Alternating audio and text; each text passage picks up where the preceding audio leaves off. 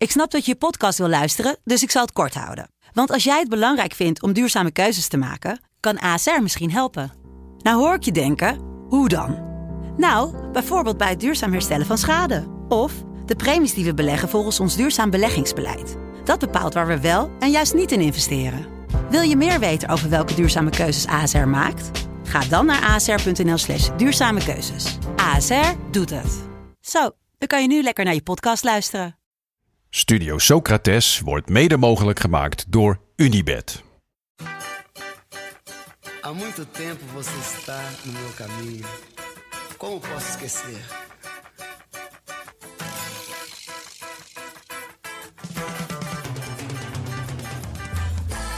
Welkom bij Studio Socrates, een podcast over alles wat voetbal mooi maakt. Met vandaag deel 1 van onze grote WK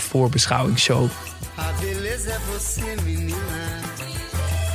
Menina, no seu jeito de olhar. Sócrates, Sócrates, tirou! Gol! Gol de Sócrates! Menina, no seu modo de andar. Dit WK is een gedrocht. Van de toewijzing tot de organisatie. Van de plek op de kalender tot de duizenden doden en gedupeerden. En uiteraard vinden wij daar iets van. Wat? Dat hoor je zo meteen. Maar naast walging is er nog een ander gevoel wat ons de laatste maanden steeds meer bekroop. Het gevoel dat wij ons dit niet af laten pakken. Want voetbal is van ons. Van de liefhebbers van de bal en alles wat voetbal mooi maakt. En liefhebbers, dat zijn wij. Studio Socrates gaat ook dit WK op zoek naar alles wat voetbal mooi maakt. Zonder onze ogen te sluiten voor al het lelijks. Ja, mooi gezegd. Dat is inderdaad eh, de kern waar het om gaat. Eh, want een WK in de winter in Qatar is niet iets wat voetbal mooi maakt. En eh, alles wat voetbal mooi maakt is natuurlijk al twee jaar lang ons onderwerp van de podcast. Dus waarom gaan we dan wel ook aflevering maken rond dit WK? Ja, nou ja, volgens mij zijn we ons hyperbewust van hoe dit WK tot stand is gekomen. En dat eh, ja, dat, dat niet vrij is. Eh, daar gaan we onze ogen ook absoluut niet voor sluiten. Blijven we aandacht aan besteden. Maar wat Jon al in de intro zei, we voelen ook heel sterk dat het voetbalspel, die ronde bal, eh, die is van ons. Zeker. Die mooie voetballers zijn van ons. Die mooie teams zijn van ons. Die mooie shirts zijn van ons. De verhalen, Die zijn van ons. Ja. En dat gaan we ons niet eh, laten afpakken. Niet eh, tijdens een WK in Qatar, gewoon nooit niet. En daarom eh, ja, gaan wij van iets lelijks iets moois maken met onze podcast. En dat doen we al twee jaar. En dit is denk ik de grootste uitdaging waarvoor we ook wij als podcast gestaan hebben. Ehm, maar we hebben ja, daar een aantal leuke manieren ook voor gevonden, denk ik. Ja, dat denk ik ook. Jonne, jij hebt een, een eh, persoonlijke actie in het leven geroepen. Ja, ik denk dat ik- jij van ons drieën misschien ook wel Het het zwaarste Ja, ik, ik, ik, eh, ik ben natuurlijk al heel lang eh, echt een, eh, een, een hater van de FIFA. Ik vind het een verschrikkelijke organisatie. En dit is denk ik de meest negatieve en duidelijke uitwas van, van hoe verschrikkelijk die organisatie is. Ik vind, heb ik al wel eerder eh, betoogd in, dit, eh, in deze podcast, om dat, grote landen eruit moeten stappen. Ehm, vervolgens vond ik eigenlijk dat de BBC, de NOS, Sportza, eh, Fra- TV5 of weet ik veel wat, wie dit uitzendt in Frankrijk, dat die allemaal het niet moesten doen. En toen dacht ik bij mezelf, ja, maar moet ik het dan wel doen? Nou ja, daar hebben we het uitgebreid over gehad. Eh, discussies alom. Eh, ondertussen had ik wel het gevoel, ik laat het me niet afpakken. Want ja. Ja. de bal, die is van ons. En daar ben ik het helemaal mee eens.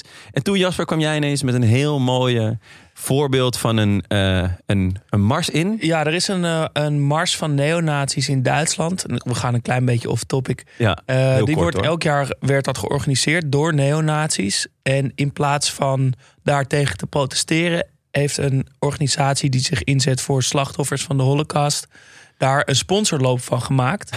En voor elke kilometer die die nazi's lopen, halen ze eigenlijk geld op voor een, een goed doel, namelijk die nabestaanden van de Holocaust. Ja, En ik dacht, er moet ook iets te, te bedenken zijn waarmee je dus, oh, nou niet zoals zo mooi gaan wij het niet doen, maar dat je toch Qatar een beetje schaakmat zet eh, Ja, met een actie. Toen jij dat eh, voorbeeld aangaf, toen kreeg ik ineens zin. Eh, toen dacht ik, ja, hier zit eigenlijk wel wat in. Ik ga gewoon eens even goed nadenken. En toen dacht ik, wat is nou het allermooiste aan voetbal? Waar word je nou het allerblijst van?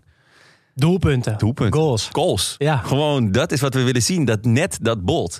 Dus eh, ik had bedacht, eh, een euro voor elke goal.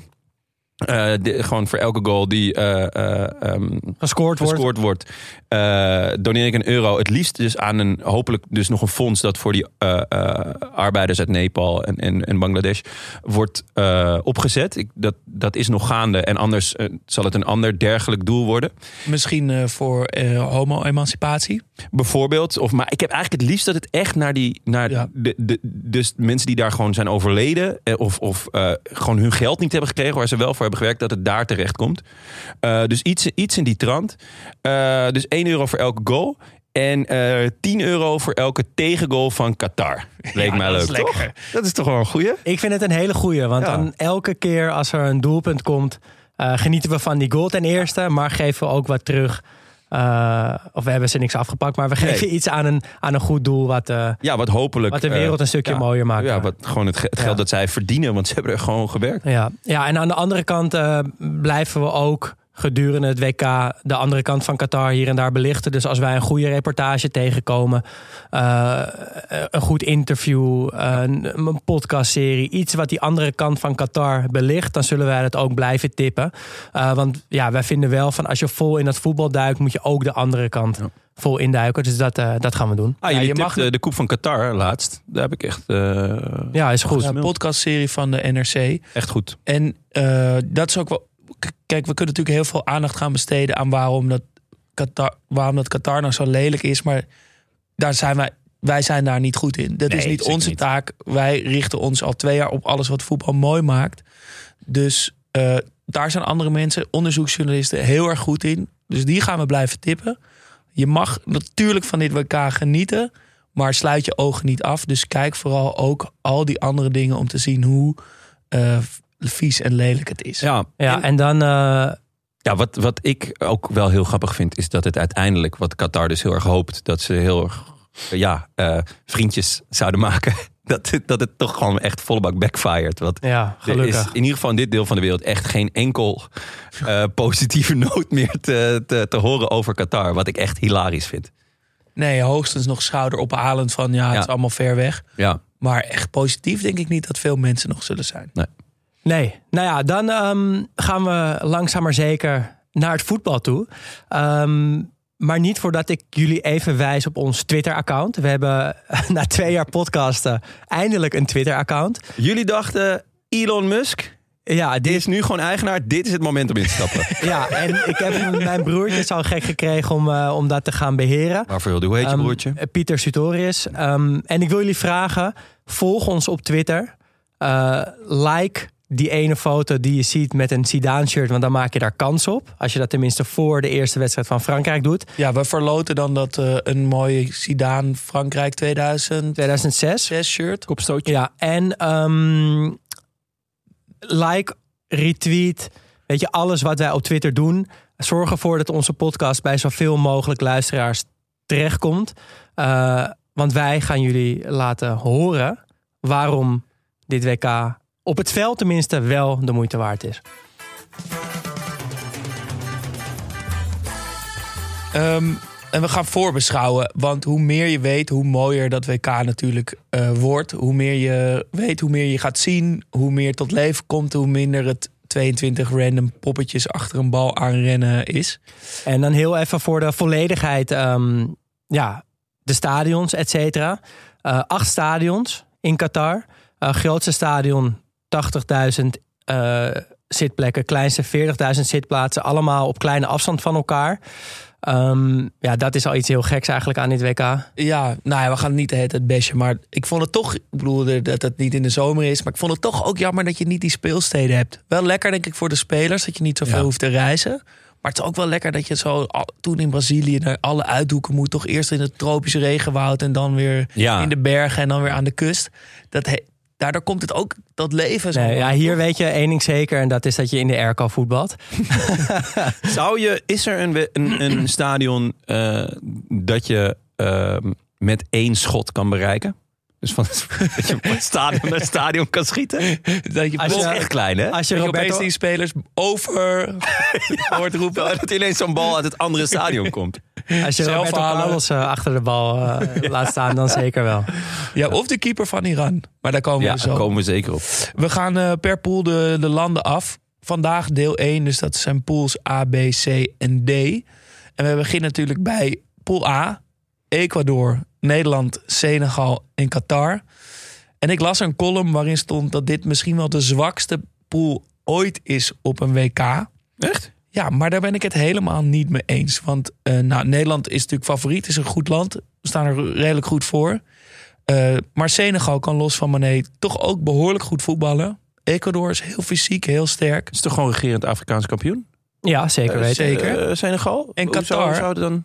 Nou, dat weet ik niet. Ja, ik las het. En Qatar leeft al twintig jaar toe naar dit moment.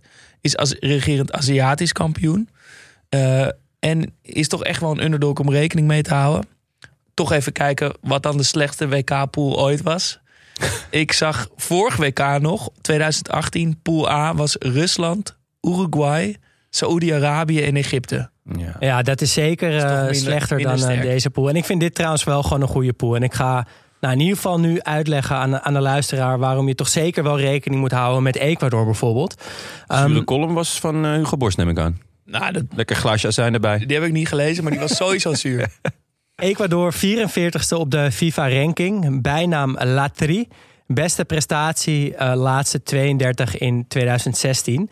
Ehm, tegenstander van het Nederlandse elftal dus. En ja, ik zat wel eh, van tevoren, vond ik het lastig om te bedenken wat je nou van Ecuador moet verwachten. Eh, we zijn hier over het algemeen best wel goed op de hoogte van Zuid-Amerikaanse voetballanden. Brazilië, Argentinië, Colombia. Die elftallen kunnen we wel dromen. Maar Ecuador is, ja, is wat, ja, toch wel een beetje een onbekende. Eh, en ik moest bij Ecuador gelijk denken aan Antonio Valencia. Kennen jullie hem nog? Zeker. Ja. Rechtsback, rechtsbuiten van eh, Manchester United. En hij was altijd gewoon, hij had geen 8-pack, hij had, een 10 of een 12-pack. Zo fit en sterk was hij. En dit Ecuador gaat denk ik een elftal worden in de geest van Antonio Valencia. Ehm, want data toont aan dat, eh, dat Ecuador fysiek de sterkste spelers heeft van eh, Zuid-Amerika. En trainer Gustavo Alvera, ehm, ja, die zet daar ook op in. Hij heeft een, eh, hij heeft een boek geschreven over ja, deze selectie. Eh, de weg naar dit WK. Jagers op onmogelijke utopieën heet het boek. titel, Wat zeg. geweldig Vet, hè? titel. Oh, heerlijk. En daarin schrijft hij dus dat toen hij eh, aankwam als, als coach bij Ecuador, dat hij ja, jongens zag bij wie het vuur was uitgedoofd. Hij zag ontzettend fitte, sterke, snelle spelers, maar het vuurtje was gedoofd. Eh, en hij heeft dat vuurtje weer aangekregen. Hij heeft jonge spelers de kans gegeven. Ehm, en daarmee hebben ze, zij, zij zich geplaatst voor het, eh, voor het WK. Eh, gelijk gespeeld tegen Brazilië en Argentinië onder andere. Dik gewonnen van Uruguay en Colombia. Dus die kunnen wel wat. Hoe, eh, hoe meet je de fysieke kracht van spelers? Is dat, is dat gewoon puur uithoudingsvermogen of, je of kunt. kracht? Of, Je of kunt. Ik denk dat dat. Die eh, dikke bovenarmen. gewoon biceps omvang? Ja, ik denk daar, daar zou ik voor gaan. Ja, ik denk die hebben heel veel aspecten, maar die, de guns zijn, zijn zeker belangrijk. En als je die spelers van eh, Ecuador ziet, dan, dan denk ik ook wel. Nou ja, je kan er niet omheen, laat ik het zo zeggen. Eh, maar ze hebben goede voetballers ook. Hè? Eh sterspeler is Caicedo van Brighton.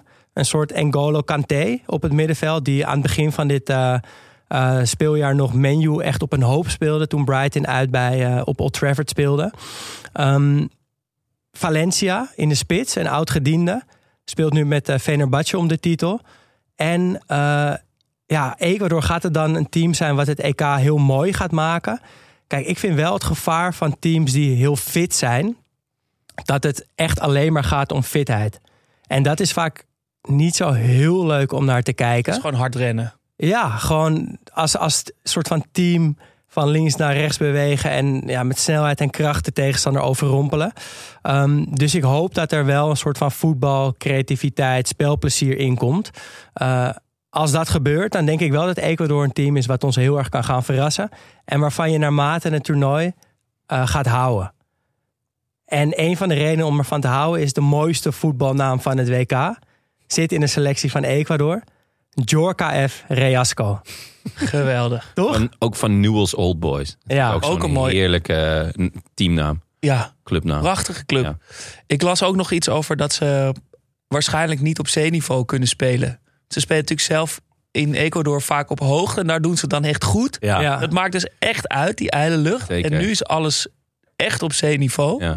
Dus dat had er nog wel een grote nadeel Maar- voor ze kan gaan zijn. 1994 heeft Bolivia een keertje meegedaan. En die, die hadden dus hun, hun eh, poolwedstrijden alleen maar echt op 2000 meter hoogte gespeeld. Die hadden daar alles gewonnen. Waardoor ze dus eh, eh, zich geplaatst hadden. Is dat niet juist een voordeel dat je extra witte bloedlichaampjes hebt als je Nee, alles op rood, hoogte, Rood. hoogte of ja, vooral Ja, nee, zeker. Maar ehm, eh, het is vervolgens eh, op hoogte voetballen. De lucht is eiler. Dus dan pak je het meeste voordeel. gaat die bal sneller ook.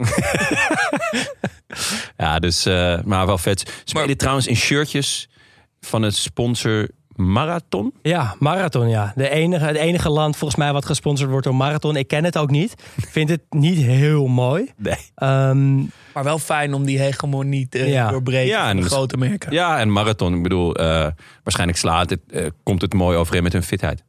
Ja, het, ja, het past heel leuk. goed bij, eh, bij hun kwaliteiten. Het zou leuk zijn als iedereen gesponsord wordt door hun kernkwaliteit. Eh, dan de tweede uit, het, uit de pool, Senegal. Ja, Eh, die is van mij, hè? Ja, daar ga jij ons alles 18e over op de. FIFA-ranking. De bijnaam is eh, de Leeuwen.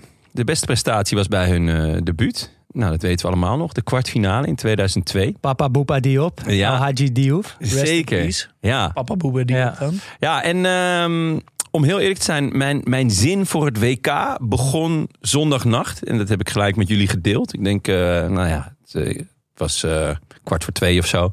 En ik zag het berichtje. Senegal zoekt wonder en schakelt medicijnmannen in voor Sadio Mané. Ja. Nou, dan weet je dat het WK voor de deur staat. Noem het medicijnman, noem het een Servische arts met paardenplacenta's of noem het Dick van Toorn. Op een gegeven moment raakt er een belangrijke speler geblesseerd. Opvallend vaak een speler van Bayern München trouwens. Eh, en die moet worden opgelaft binnen een te korte tijd eigenlijk. Eh, en zelfs... Alle risico's gaan worden gaat, eh, genomen. hij- alles- het is niet helemaal gelukt al, hè? Want tegen, tegen Nederland is hij al. is hij eh, er, is hij er, niet bij. Ehm, maar zelfs de president van Senegal die tweette na afloop van die, van die wedstrijd: eh, hey, ehm, eh, beterschap en, en hopen dat het goed gaat. Ja. Maar ik denk, al, het is een van de. Er zijn best wel een aantal landen dit WK kwam ik achter die heel erg rusten op één speler. Ja. En Senegal is daar wel één van. Die, Ja, die hangen hun hele elftal aan Mané vast. Ja, hoewel ik, eh, eh, nou ja, ze zijn Afrikaans hoop in, in Ja. bange dagen. En eigenlijk als je naar, naar de selectie kijkt, dan hebben ze in ieder geval in elke linie wel gewoon een heel sterke speler. Ze hebben natuurlijk Mandi op goal, dat is een topkeeper. Eh Koulibaly is ook echt een, een goede speler. En dan hebben ze ook nog een Mandi op het middenveld, die ik Ja. erg goed vind, van Leicester. Ehm, en dan Mané, eh, maar ik vind Sar ook een, een lekkere speler. Van Watford, een hele goede speler. Ja, Ja. klopt. Eh, die staat meestal eh eh, rechtsbuiten.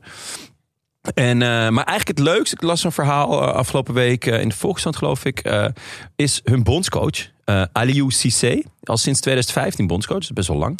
En hij is voortgekomen uit de ploeg die in 2002 op dat WK furoren maakt. En dat vind ik vet, want ja, ik word toch altijd een beetje kriegel van die oude, witte, afgedankte coaches die dan in Afrika nog Die je daar te veel ziet, ja. ja, en ehm, ja, eh, dus ik vind het heel vet dat, dat deze jongen, eh, of deze man inmiddels, is doorgegroeid vanuit die selectie en zijn ervaring heeft meegenomen. En nu dus al sinds 2015 eh, eh, daar bondscoach is.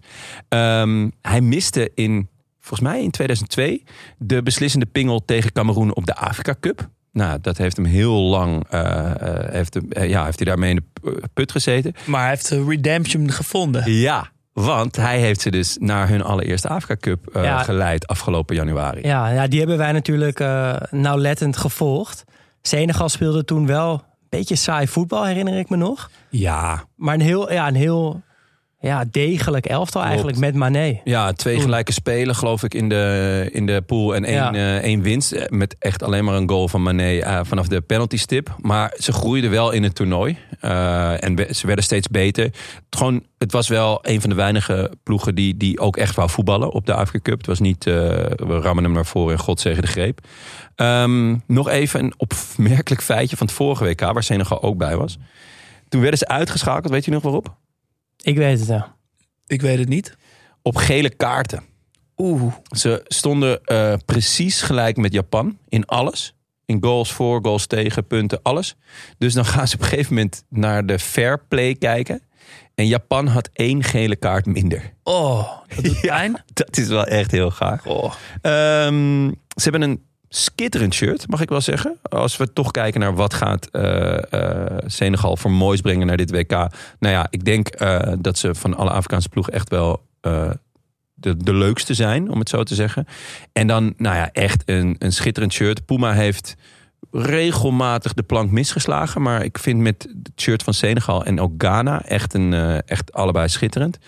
Ehm, ja, wat, wat, wat zijn jullie... eh, eh, ja, dit is een beetje Afrika's hoop. Wat, wat Ja, zijn jullie... Ja, ik vind het, het is een beetje de gouden generatie van Senegal. Ehm, maar gouden generaties falen nogal vaak. Weet je, België heeft het natuurlijk jaren gehad met, het, met die EK's en WK's. nog Met, steeds. en die gaan, ja, maar die gaan nu wel voor het eerst volgens mij naar het WK zonder hardop uit te spreken dat ze nog steeds echt die. Dat dit het moet zijn. Ja, en Nederland had natuurlijk in 98 en 2000 een soort van gouden generatie waarmee het net niet lukte. En ik vrees toch een klein beetje dat dat met Senegal ook gaat gebeuren. Is dat niet ook wel mooi van een Zeker. gouden generatie? Ja, nee, 100%, Dat, dat, dat ja. de schoonheid ook een beetje in het falen zit. Ja. Ik ga wel echt voor Senegal juichen. Ik, ik hoop namelijk gewoon dat, dat ik, eigenlijk altijd dat, dat Afrikaanse landen het goed doen. Omdat Ja. het toch vaak minder georganiseerd. Die bonden zij hebben minder geld te besteden. De trainingsfaciliteiten zijn minder. En dat is toch lekker als je het tegen die arrogante jongetjes van eh, uit Europa en eh, Zuid-Amerika. Dat die het dan toch laten zien. Hoeveel eh, deelnemers heeft eh, Afrika? Vijf, Vijf. Hoeveel eh, Europa? twaalf of zo? 13. Ja. Dertien. Ik denk dat het ook wel tijd wordt dat dat ehm, wordt rechtgetrokken. Of ik weet niet of er meer landen mee moeten doen of dat de verdeling beter moet. Maar in Afrika zijn natuurlijk gewoon heel veel landen echt aan elkaar gewaagd in, die, in de eh, kwalificatie. En daarom kwalificeren ze ook telkens weer andere landen. eh, waardoor ze ja, dus niet de erv- WK-ervaring opbouwen. En dat, dat merk je toch wel. We gaan naar Qatar. FIFA-ranking nummer 50. Bijnaam de Karmozijnrode. Zijn nog nooit gekwalificeerd. En ehm, ja, wat moeten we er nu van denken? Het is, een, het is een mysterie en dat is het ook echt. Het heeft net twee maanden in een gesloten trainingskamp op Marbella gezeten. We weten eigenlijk helemaal niks van ze. Maar toch kunnen we ze echt niet onderschatten. Eh, grootste wapenfeit is de winst van de Asia Cup dit jaar. En ook toch wel dat bijna elke speler op de Aspire Academy heeft gezeten. En dat is een academie die daar is opgezet in 2003 om het voetbal en de voetbalcultuur te laten groeien in Qatar.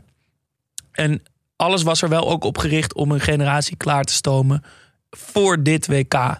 En de meeste spelers zijn daardoor ook echt in eigen land opgegroeid. En niet gekocht of genationaliseerd van andere landen. Wat je misschien wel zou verwachten bij zo'n team als Qatar. Veel Brazilianen had ik een beetje in mijn hoofd. Maar dat, zou je dat denken. niet Maar zo, hè? de, de meeste komen dus ook echt uit, een, uit Qatar. En dat we dus niks van ze weten is, is niet een reden om ze te onderschatten. Maar juist om ze wel serieus te nemen. Ehm, want ze kunnen verrassen. En, ehm, want het is een hecht team. Er is natuurlijk veel druk vanuit het thuisland. Ehm, en ze spelen dus goed. Ze hebben de Afrika Cup gewonnen. En de gevaarlijkste speler, kan je wel zeggen, is Akram Afif. Xavi heeft hem een tijdje gecoacht bij Al Sadd. Daar is hij de absolute vedette. En eh, Xavi heeft gezegd dat er voor hem geen grenzen bestaan. Ehm, voordat hij bij El Sad, Al Sadd speelde, speelde hij ook nog in België en bij Villarreal. Dus dat, dat zegt wel iets. Ja, ik heb sowieso eh, eh, het idee dat die Qatarese voetballers... En ik, ja, ik ga straks ook nog eh, of la- of, ja, later in de aflevering Saudi-Arabië... ehm, daar wat meer over vertellen. Dat die voetballers een beetje Spaansachtig spelen. Dat gevoel krijg ik altijd. Ja, dat Dat er komt veel kleine technische voetballers met, die met korte paasjes tot de aanvallen proberen te komen. En dat gevoel krijg ik bij Qatar ook een beetje. Trainingskamp in, Mar in Marbella lekker. Ja, en dat komt natuurlijk ook Lekker omdat eh, voetballen. Ik denk dat Qatar gewoon ook kijkt naar... oké, welk land doet het het beste? Ja. Daar halen we coaches vandaan. Eh, Xavi is natuurlijk een tijdje trainer geweest van Al-Sad. En eh, er werd gehoopt dat Xavi... en daar heeft de Qatarese bond alles aan gedaan... om Xavi hoofdtrainer van het Qatarese elftal te maken voor dit WK.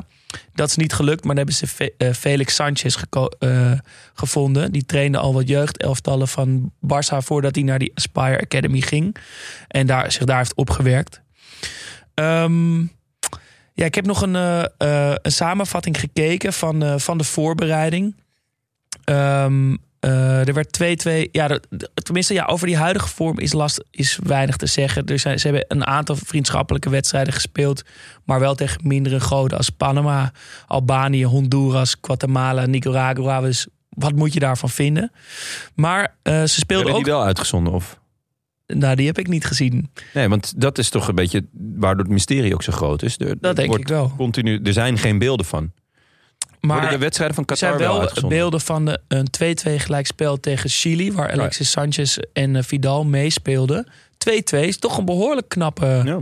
knappe prestatie. En ik, ja, je kan natuurlijk niks zeggen van zo'n samenvatting, maar ik vond ze best een goede indruk maken. Toch wel verzorgd voetbal. Het Spaanse eh, invloed zie je echt terug. Ehm, en vooral die Afif, die maakt wel echt een goede indruk. Eh, scoorde nog een mooie goal. De keeper, Sheep, maakt een hele slechte indruk. Dus daar liggen wel echt kansen voor, eh, voor Nederland. Ik moet eigenlijk gelijk aan Sean de Sheep denken, maar dat komt omdat ik kleine kinderen heb. Eh, ik denk dat hij even goed kan keepen. en hoe gaat dit team het WK mooi maken? Ja, ik weet niet zo goed. Ja, ik denk misschien door een verrassing te zijn en in eigen land te spelen. Maar ik ben bang dat er waarschijnlijk een ongelooflijk verhaal naar buiten gaat komen. Wat we over tien jaar bij eh, andere tijden sport te zien krijgen. Waarin wo- haarfijn wordt uitgelegd wat voor rare fratsen en trucs eruit zijn gehaald in Marbella. Om dit team klaar te stomen voor het WK. En Nederland in de laatste poolwedstrijd tegen Qatar. Hè? Stel je voor dat die nog wat, wat nodig hebben dan. Dan gaan we meemaken wat, eh, hoe, hoe ver de hand van Qatar reikt. Ja. en ik denk echt, het is meer dan alleen maar het land wat het, het thuisland wat automatisch gekwalificeerd is. Er is echt wat aan gelegen eh, bij Qatar om een goed elftal op de mat te zetten.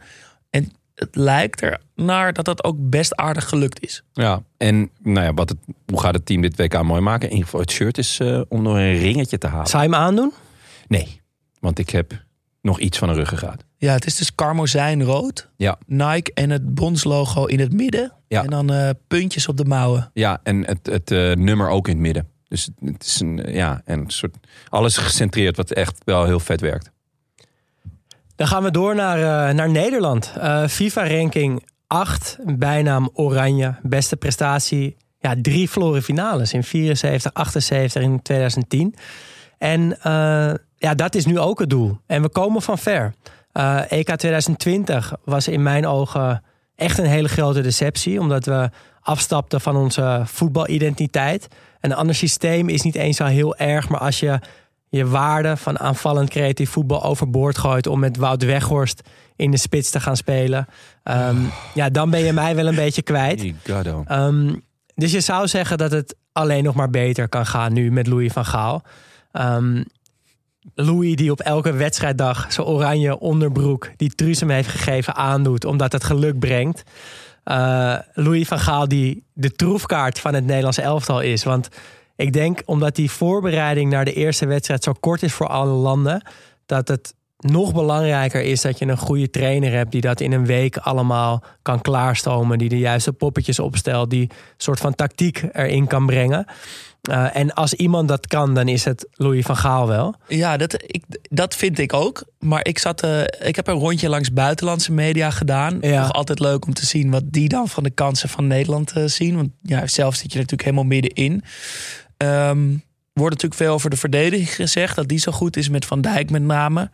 Uh, en het gaat veel over Van Gaal. Maar die wordt eigenlijk overal weggezet als een gekke oude man. Die een beetje de, de leuke voetbaloma opa is. Of een beetje die gekke oom. Ah, dan hebben ze het echt mis hoor. Uh, ik hoorde zelfs een verhaal van dat de, de, het succes van 2014 volledig op het konto van Van Persie en Robben werd geschreven. En dat Van Gaal maar een soort leuke opa aan de zijlijn was. Maar dan hebben ze het echt niet goed En dan heb je het echt niet goed begrepen. Was dit weer Dus- Hugo Borst? Nee, dit zijn dus buitenlandse media. Dus eh, nou, ik heb wat Engelse kranten en wat eh, Duitse en Spaanse artikelen gelezen. Dat vind En ik denk dat dat een voordeel is voor ons. Ja, want Zeker. Ik, ik heb er echt eigenlijk er, wel, toch wel blind vertrouwen in, in Van Gaal. Ik zat van de week, eh, was het eerste deel van die documentaire van hem was op tv.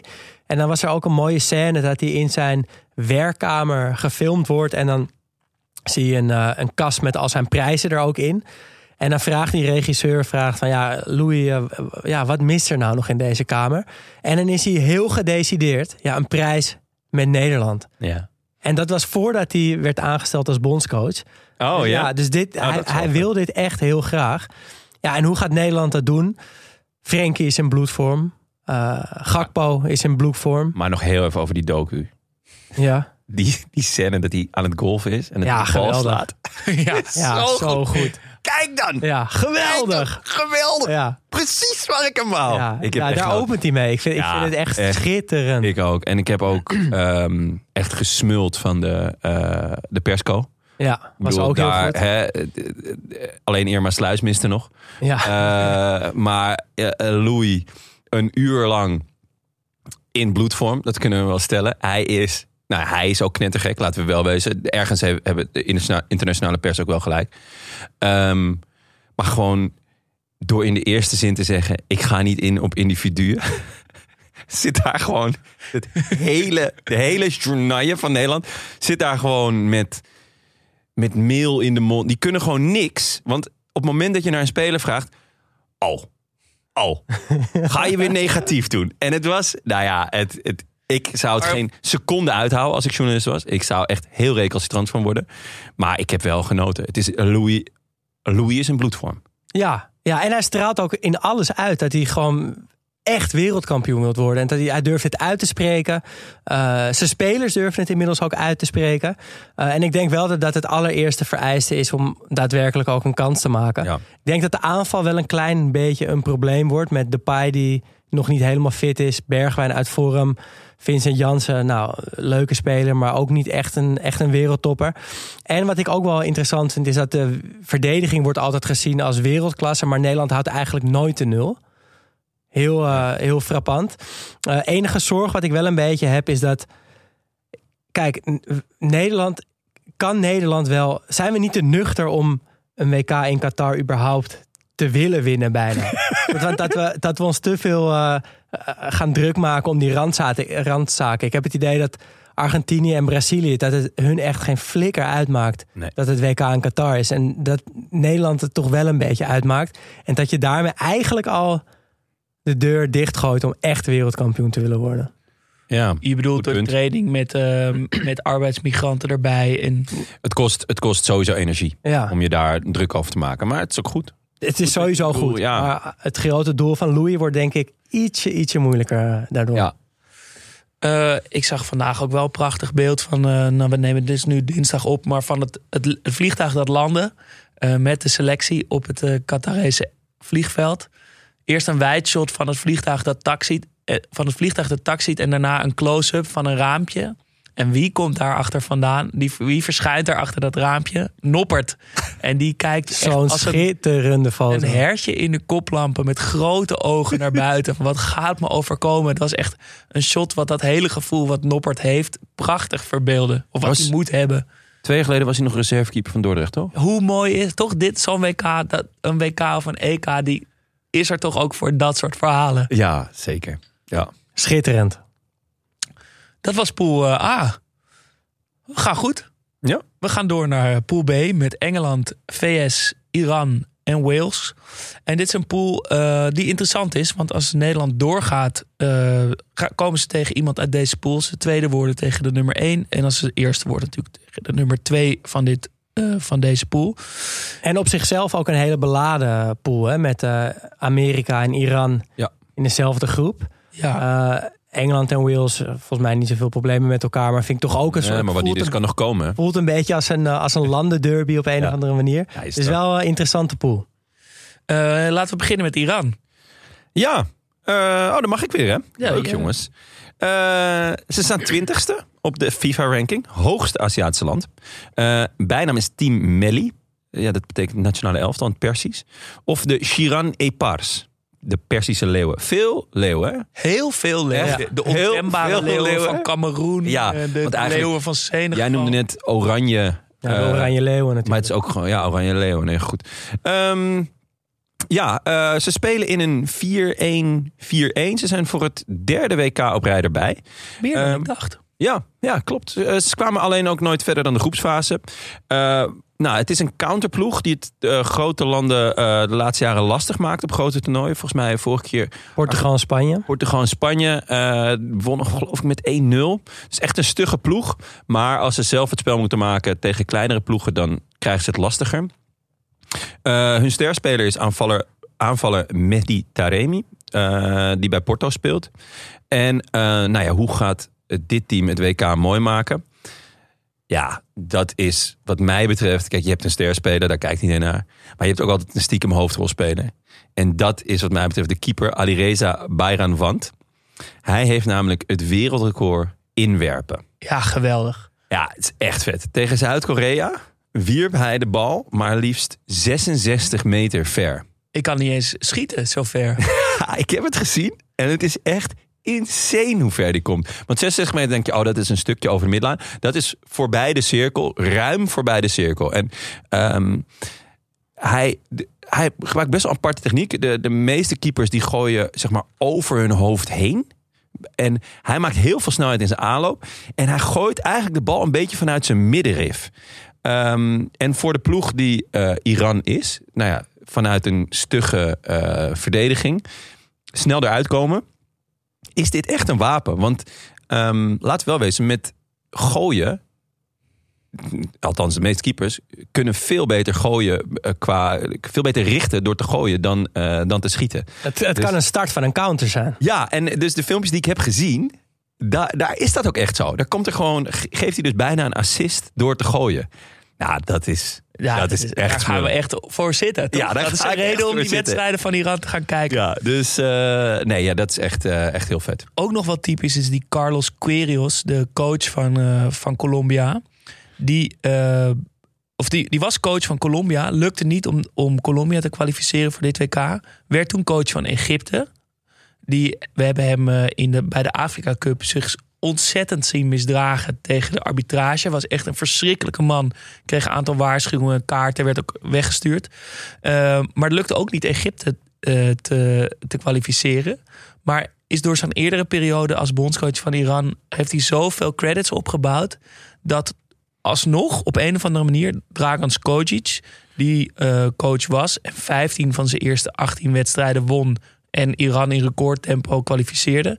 aan de kant werd geschoven om, eh, om die Querios erin te zetten. Ja, dat is ook iets wat we later bij Marokko nog gaan zien. Dat een trainer zich dus kwalificeert voor het WK. Dat kunstje heeft hij geflikt en dan wordt hij vervangen voor een andere trainer. Bart van Merwijk ook een keer overkomen, toch?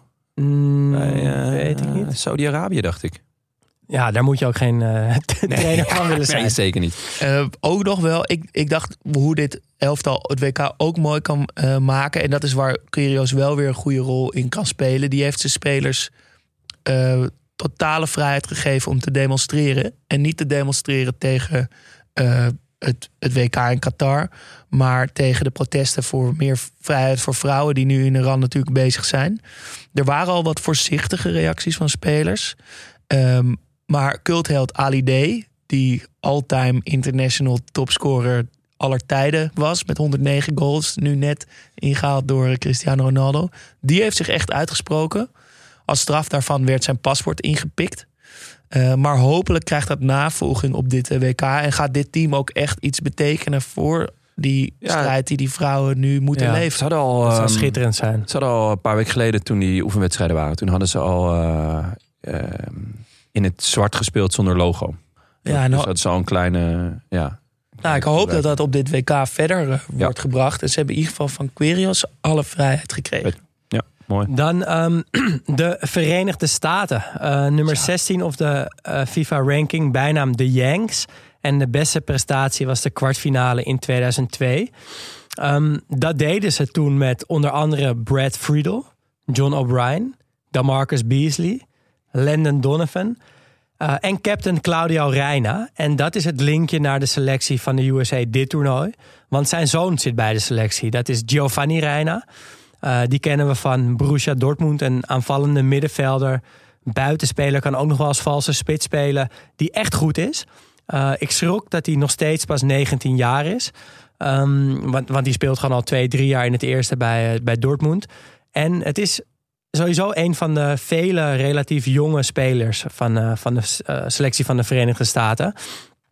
Ik vind het altijd lastig om de sterkte van die ploegen uit de CONCACAF, CONSASAF, ik weet niet zo goed hoe je dat Ja. uitspreekt, maar om die, om die kracht in te schatten. Omdat ja, USA kwalificeert zich gewoon altijd ongeveer omdat ja, er, er is bijna niemand anders. Um, maar ze hebben best wel een leuke selectie dit jaar. Ze hebben Christian Pulisic van Chelsea, die mits fit gewoon echt een speler van wereldklasse is. Um, verder kennen we Serginho Dest. Um, ik, ik, weet nog dat een jaar of twee jaar geleden dat hij moest gaan kiezen tussen Nederland en Verenigde Staten. En Ja. dat ik best wel ziek was dat hij voor de Verenigde Ik Staten koos. zeker. Zeker omdat we eerst al uh, Masroui uh, Ja. ging naar Marokko en Die- toen uh, Des naar Verenigde En Staten. ik, je kan je het je nu bijna niet meer voorstellen, want Dumfries en Frimpong zijn echt fantastische opties op rechtsback. Maar ik vond dat Ja. toen eh, heel jammer. Eh Des speelt nu bij AC Milan ja, niet zo heel goed ontwikkeld. Ik denk niet dat hij beter is dan dat hij toen bij Ajax was. Ehm, verder nog wel interessant is dat Tim Weah, de zoon van George Weah, speelt bij Amerika. Ehm, Niet, heeft hij voor Amerika gekozen? ja, Terwijl zijn vader president van Liberia Dat is. vind ik wel een statement hoor.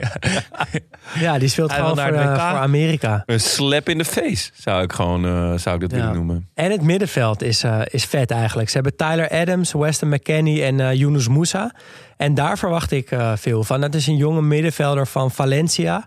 Uh, ja, die daar aan het doorbreken is. En waarschijnlijk ook in de basis staat bij, uh, bij de Verenigde Staten. Spitspositie, klein beetje een probleem. Um, al hebben ze nu wel Haji Wright, die in vorm is bij Antalya Spoor. Um, en wat ik mooi vind, is dat de trainer benadrukt dat ze ja, dat hij veel waarde hecht aan de voetbalidentiteit van de USA. Maar sorry hoor, heeft USA een voetbalidentiteit? Nou, blijkbaar dus wel. Wat vind Ja. jij van niet? Nee. Ja, wel. Waarom niet? Gewoon Nou, om, dom draven. ik, vond, ik vind Amerika niet een... Tenminste, ja, ik zat erover te denken, want ze, ze, ze raken natuurlijk steeds meer... krijgen steeds meer, haken ze aan bij het niveau van Europese en Zuid-Amerikaanse toplanden. Dat is volgens mij ook wel hun doel. En is dat mannenvoetbal daar wel echt aan het groeien. Maar ik vind voetbal gewoon niet een sport voor uh, Amerikanen. Niet omdat ik het ze niet gun, maar ik heb toch een beetje het idee dat die Amerikaanse sport uh, mentaliteit soort van you just gotta work hard and, and do what you love and uh, Ja, maar die vind bring your A-game and uh, leave everything on the field. Ja, maar dat, ik vind dat dat juist wel gebeurt. Maar er zit gewoon geen enkel idee achter. Ze Ja, zijn maar knetterfit en ze kunnen lekker draven. Precies, maar dat is Dat is ook een identiteit. voor voetbal is Ik denk er dat meer jullie dan nodig het team dan, van dit jaar uh, onderschatten. Maar de- voor voetbal is er toch meer ook nog een soort fijngevoeligheid en een persoonlijkheid nodig. En iets wat je op straat leert misschien. En slimmigheidjes en creativiteit en persoonlijkheid en een verhaal. En dat zie ik bij Amerikaanse sporten, zie ik dat gewoon niet zo. Hard trainen, harder rennen, harder schieten. Ja, Ah, Een soort, Ja. mis een soort scherpte of fijngevoeligheid of ja, het is toch ook Nou, gewoon de vierde sport of zo daar? eigenlijk. Ja. Nee, ik vind het wel een heel goed betoog. En het klopt inderdaad ook wel. Want het is de vierde of vijfde sport.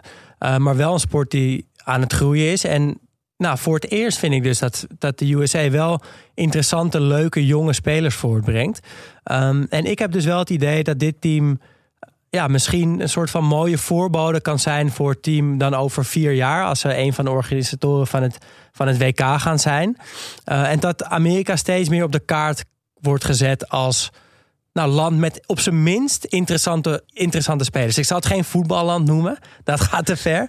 Maar ik denk dat het, een, dat het best wel een uh, leuk land kan zijn om naar te gaan kijken straks. Ik gun het ze ook van harte om erbij te zijn. Maar ik krijg toch moeilijk sympathie voor ze. We gaan naar Engeland. En natuurlijk wel of echt een voetballand. FIFA-ranking nummer 5. De Three Lions. ze werden weer. ooit wereldkampioen in 1966. Um, voor dit WK moeten we eigenlijk even terug naar 2010. Toen werd er uh, door de FA werd de Future Game opgericht. Want het Engelse voetbal was toen in verval. eh, na de gouden generatie die in 2006 eigenlijk hun laatste toernooi speelde, ging, kwam het Engelse voetbal een beetje in verval. Er kwamen geen echt nieuwe spannende talenten eh, stonden op. En de FA begon daarom een soort programma om eh, anders te trainen. Ze gingen meer op techniek, inzicht en snelheid focussen. En vooral dus bij spelers, maar vooral ook bij jonge trainers. Ehm, en op het hoofdkantoor van de FA werd er een grote klok opgehangen die aftelde naar volgende week, naar, naar dit WK echt? toe. Vet. Om de spelers klaar te stomen. Om op tijd voor fit en, en, en ontwikkeld te zijn voor dit. Maar ja, ja, hoe gaat het daar nou mee? Dus vorige WK de halve finale, afgelopen EK de finale. Is dat dan een opmaat naar een gewonnen finale dit WK? Of zijn ze daarmee al een beetje al over de heel? Is Nou, Southgate het- het nog houdbaar? Eh, Hij is wel houdbaar, maar dan moet hij wel echt iets gaan veranderen. Want hij is nu in ieder geval in die. Ja, toen het EK is hij ver gekomen, maar wel echt met heel lelijk voetbal. Met echt betonvoetbal. Met 8, 9 verdedigende spelers. En dan Sterling en Kane erbij. Terwijl hij heeft de meest opwindende jonge selectie die er is. Met Bellingham en, en Saka. Eh, ja, dat, maar dat lijkt dus nu ook wel te veranderen. Want nou, ten eerste gaat er bij Engeland vaak al iets mis van tevoren. Is er een Nog klein, gebeurd. klein schandaal of een groot eh, schandaal... wat door, in ieder geval door de tabloids meteen groot wordt uitgemeten. Dat gaat nog komen. Ja, maar in een, in een, is- voorberei- ja, maar in een voorbereiding. rustig. In een voorbereiding van een week is het wel moeilijk om iets heel erg te verpesten. Ja, maar ik denk dat, dat die tabloids ook zo'n klok hebben hoor. Die tellen dan gewoon af naar de, Naar de dag, eerste wed- naar de dag voor de eerste wedstrijd. En dan gaan, dat gaan ze dat bommetje wel even droppen. Maar goed, het, de, de, eh, de enige kritiek tot nu toe is inderdaad dat Southgate zo weinig verrassende dingen doet. Er wordt veel gezegd van nou, Southgate live a little, weet je wel, doe eens iets geks. Maar hij blijft maar met, die, eh, met dat eh giletje langs de kant staan. En dat is misschien ook wel een, eh, een Misschien ook wel wat ze een nodig hebben, kwaliteit. toch? Ze hebben toch... negen van die tien schandalen was altijd weer Sven-Göran Eriksson... die weer, weet ik veel, wat had gedaan. Dus het is misschien ook wel goed. Ja, en, maar ja, of hij, is hij nou het meesterbrein wat Engeland weer glans heeft gegeven? Of is hij juist een, een te behouden coach die die hele spannende lichting van talenten te behouden laat voetballen? dat gaat, eh, dat- dit, dit WK gaat, eh, gaat bepalend zijn. Ja, en eh, een statistiek die goed laat zien dat Engeland in balbezit heel behouden speelt, is dat ze vooral uit standaard situaties scoren. 9 van de 12 goals in 2018. En eh, ook in 2020 was het een grote kracht in de kwalificatie. Eh, en eh, ook in een ander punt waar, waar veel over wordt gesproken is de timing van dit WK. Omdat vaak, als het in de zomer is, wordt er vaak gesproken over dat die Premier League nou het, het zwaarste toernooi, competitie ter wereld is. Ja, dat hebben Er ze werd niet, gezegd, er is nu een, dat is nu een voorsprong. Maar aan de andere kant werden er nu ook weer zoveel wedstrijden in die eerste seizoenshelft gepropt. Dat Ja. dat, dat, dat Ja. misschien ook weer niet helemaal eerlijk is. Ehm, maar dan die selectie. En daarin lijkt toch wel dat Southgate geluisterd heeft naar die kritiek. Want hij, hij kiest voor behoorlijk veel aanvallende opties. En terwijl toch zijn verdediging vrij dun gezaaid is. Eh, eigenlijk enige kritiekpunt daarbij is ook dat Ivan Tony, die heel erg in vorm is, niet werd geselecteerd. Maar op zich vind ik dat wel kloppen als je kijkt wie die wel kan opnoemen. Ehm, en wie kan hij opnoemen? Ja, op papier natuurlijk de beste backs ter wereld. Alleen is Reece James geblesseerd en Kyle Walker niet helemaal fit. Dus die kan pas laatste groepswedstrijd waarschijnlijk meedoen. Alexander Arnold hebben ze ook nog. Daar is groot veel om te doen. Die heeft hij niet opgeroepen vorig EK. Maar door die blessures kan hij nu vrij makkelijk daar toch weer van terugkomen. Ehm, Trippier doet het weer uitstekend bij Newcastle. Staat in allemaal rijtjes van sta- statistieken bovenaan eh, in de Premier League. Ehm, dus die zal waarschijnlijk gaan starten. En linksachter is Chilwell geblesseerd. Dus daar heb je eigenlijk alleen Shaw. Maar daar zou Trippier dan eventueel, als Walker weer fit is, weer kunnen gaan spelen. En centraal achterin is het ook niet echt over, houdt het ook niet echt over. Stones heeft dit hele seizoen rechtsachter gespeeld. Maguire geen één keer in de basis gestart. Half mens, half maar. Half mens, half voorhoofd. Dyer maakt ook niet echt een goede indruk bij Tottenham. En voor de rest heeft hij alleen Ben White en Connor Cody meegenomen. Wordt, is dus krap. Op het middenveld ben ik wel fan van Bellingham en Rice. Ik weet dat jullie niet zo fan van Rice zijn. Maar voorin gaat het dus heel goed met Foden, Sterling, Grealish, Rashford, Gallagher van, van Chelsea. Madison opgeroepen van Leicester. Saka, Mount. Callum Wilson ook van Newcastle. Eh, met voorin Kane, die nu toch ook echt en blessurevrij en in topvorm eh, lijkt te zijn voor dit WK. Moet gewoon 2-4-4 gaan spelen. Zou je hopen wel. Ja, als je dit zo ziet. Eh, Alleen maar knaakrapers achterin en alleen maar goede mensen voorin. Hij moet in ieder geval Bellingham op een van die plekken voor de verdediging zetten. Zodat hij ja, met Rice er naast, dat is prima. Maar dat hij daarvoor dus drie aanvallende middenvelders neerzet en nog een spits. Eh, dan stapt hij een beetje af van die verdedigende tactiek die hij tijdens het EK EK hanteerde. Eh, en dan zou het zomaar eens eh, heel mooi kunnen worden. ja, daar lijkt Ja, het. maar hoe dus- realistisch dus is dat wel als je de finale haalt? Ik denk dat het heel realistisch is, want hij heeft alsnog zoveel gezeik gehad. ja. En Ik dat denk, kan, ja, als je de die finale selectie- haalt en je krijgt zoveel gezeik over je heen. Ja, en voor, voor de rest heeft hij Henderson. Ja, is toch wel echt wel oud. En eh, Ja, die, die, van die eh, Calvin Phillips, Calvin eh, Phillips. die speelde tijdens de EK naast Rice, maar die is eh, lang geblesseerd geweest. Wat ik ook opvallend vond eh, als laatste aan deze eh, selectie is, is eh, de, of de opmars van Newcastle gestart is. Die zijn natuurlijk gekocht door grote investeerders. Eh, begin, zijn langzaam begonnen. Maar je ziet nu toch dat ze met Trippier, Wilson en Nick Pope drie Engelse internationals hebben. En eh Karankwol van, eh, van Australië. Groot talent van Australië. ja. Bruno Guimaraes van eh, Brazilië en Fabian Schär van Zwitserland. Hebben ze nu toch gewoon een aantal internationals. Dus het lijkt toch wel dat het begint te komen. Nou ja, en die, die kopen dus niet, eh, die kopen best wel slim in tot nu toe. Ze hebben wel heel veel geld om dat te doen, maar die kopen niet allemaal rare grote namen die niks kunnen.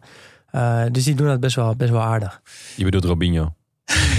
ja, ja, dat is inderdaad de eerste speler die een club met veel geld hoort te kopen. eigenlijk. vind ik ook. En Wales. Wales, ja. FIFA ranking 19, bijnaam de Draken. En de beste prestatie, ja, is eigenlijk dat ze nooit verder zijn gekomen dan de groepsfase.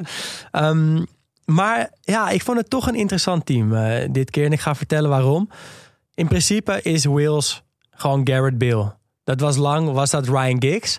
Eh, en die is eh, vervangen door Garrett Bale. Maar waar het Giggs nooit lukte om een WK te halen, is Garrett Bale dat nu wel gelukt. En ja, dat is natuurlijk wel een beetje een rare snuiter met dat eh, gegolf de hele tijd en dat niet willen spelen bij Real Madrid. Maar tegelijkertijd is hij ook echt heel goed. Hij heeft vijf keer de Champions League gewonnen. Heeft belangrijke goals in finales gemaakt. Heeft hij nu ook weer voor Los Angeles FC gedaan.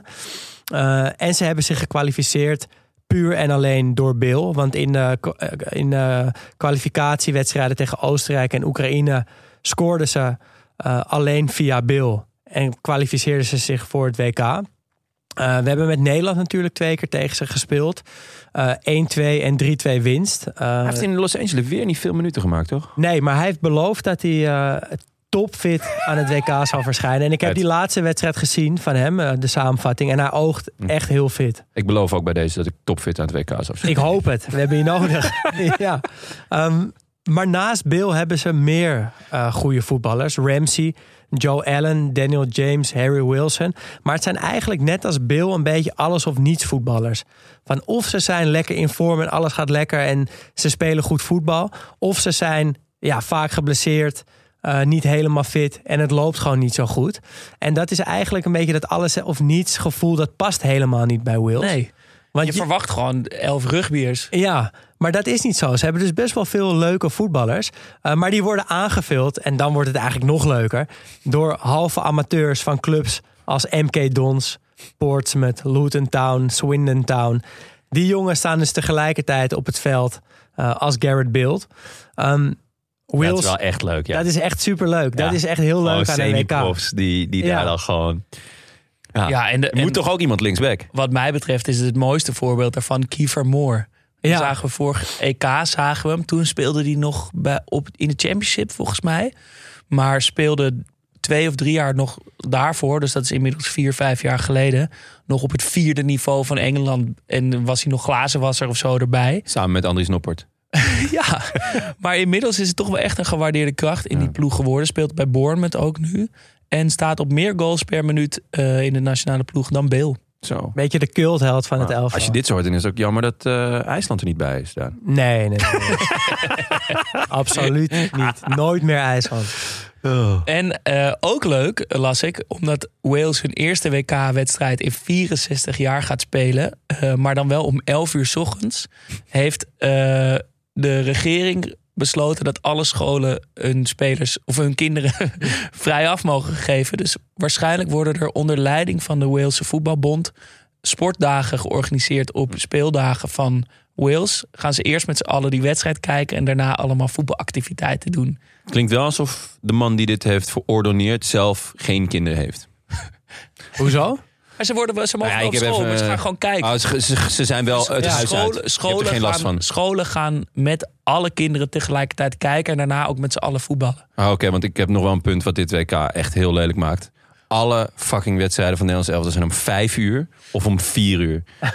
nou, als er één moment ongelukkig is als je eh, kinderen hebt...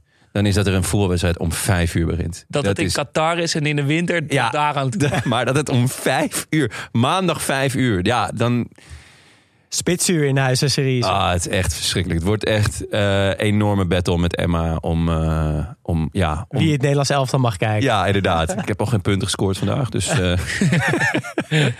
We gaan naar groep C met Argentinië, Mexico, Polen en eh Eh, buiten het Nederlands elftal de groep met de meeste linkjes naar de eredivisie. Dat maakt natuurlijk echt leuk. Argentinië met Martinez en Tagliafico. Mexico met onder andere Sanchez, Alvarez. Polen met Simanski. En dan nog een aantal spelers uit, uit de groep die geval verleden in de eredivisie hebben. En het beste voorbeeld daarvan is misschien wel Mexico.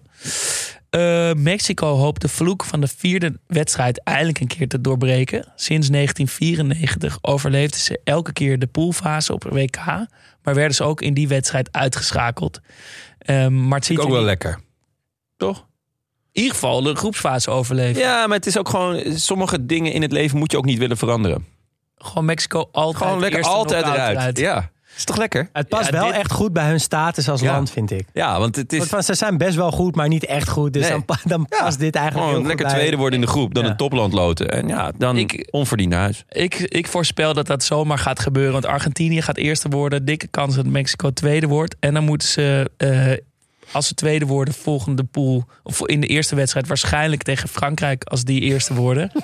ja, dan geef ik ze weinig kans. Heerlijk. Kunnen we daar geld op inzetten? Vast wel. Vast wel. gelijk doen. Ehm, en het, bij de meeste teams die we nu bespreken, heb ik het idee dat ze toch behoorlijk positief, met veel energie en vertrouwen naar de WK afre- afreizen. Toch allemaal wel goed voorbereid. Alleen Mexico is daar wel echt een uitzondering op. Het voetbal onder de coach Gerardo Tata Martino is heel stroef. Niet Vriendje van. Messi, toch? Ja, eh, Gerardo Martino is een Argentijnse coach. En hij speelde nog in het eerste van Newell's Old Boys. Daar hebben we ze weer. Toen Messi daar in de jeugd speelde. En later werd Moreno coach van Barcelona. En vervolgens ook van Argentinië. Waarbij hij twee keer Messi eh, trainde. Ja, maar eigenlijk was het andersom toch? Messi trainde hem een beetje. Eigenlijk wel.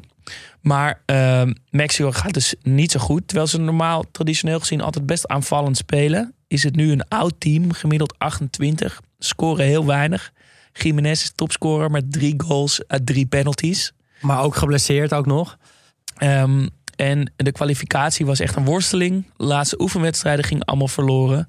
En mede daardoor schijnt het WK ook in Mexico niet echt te leven. Normaal wordt er op, op straat veel gefeest als er wordt gekwalificeerd. Was nu niet echt het geval. Wel fijn om het Snap ik vertrouwde... ook wel. Ze weten ook, na vier potjes zijn we weer thuis. Ja, bedoel, Je kan wel elke keer hetzelfde feestje gaan vieren, maar hè, als je gewoon elke keer in die, in de, na de groepsfase naar huis gaat, ja, dan dikke kans. Wat ik vooral ook fijn vond was eh, om Ochoa weer achter, onder de lat te zien. Ja, de keeper Ehm. die drie keer zo goed wordt op het WK altijd. Ja, dat is echt zo'n WK-speler. Is al zijn vijfde WK. Ik heb het idee dat hij Jorge Campos, die, die kleine keeper met die grote shirts, dat Ja, hij die ja, afwisselde, dat dat ertussen niemand meer zat. Ehm, maar hoe gaat Mexico dit WK dan mooi maken? Ja, aan het voetbal zal het niet echt liggen. met het shirt wel. Het shirt. Is echt een plaatje. Zowel eh, het thuisshirt als het uitshirt. En vaak heeft Mexico, vind ik, mooie shirts. Die, Ja. die, met die Azteken tekeningen erop. Klopt.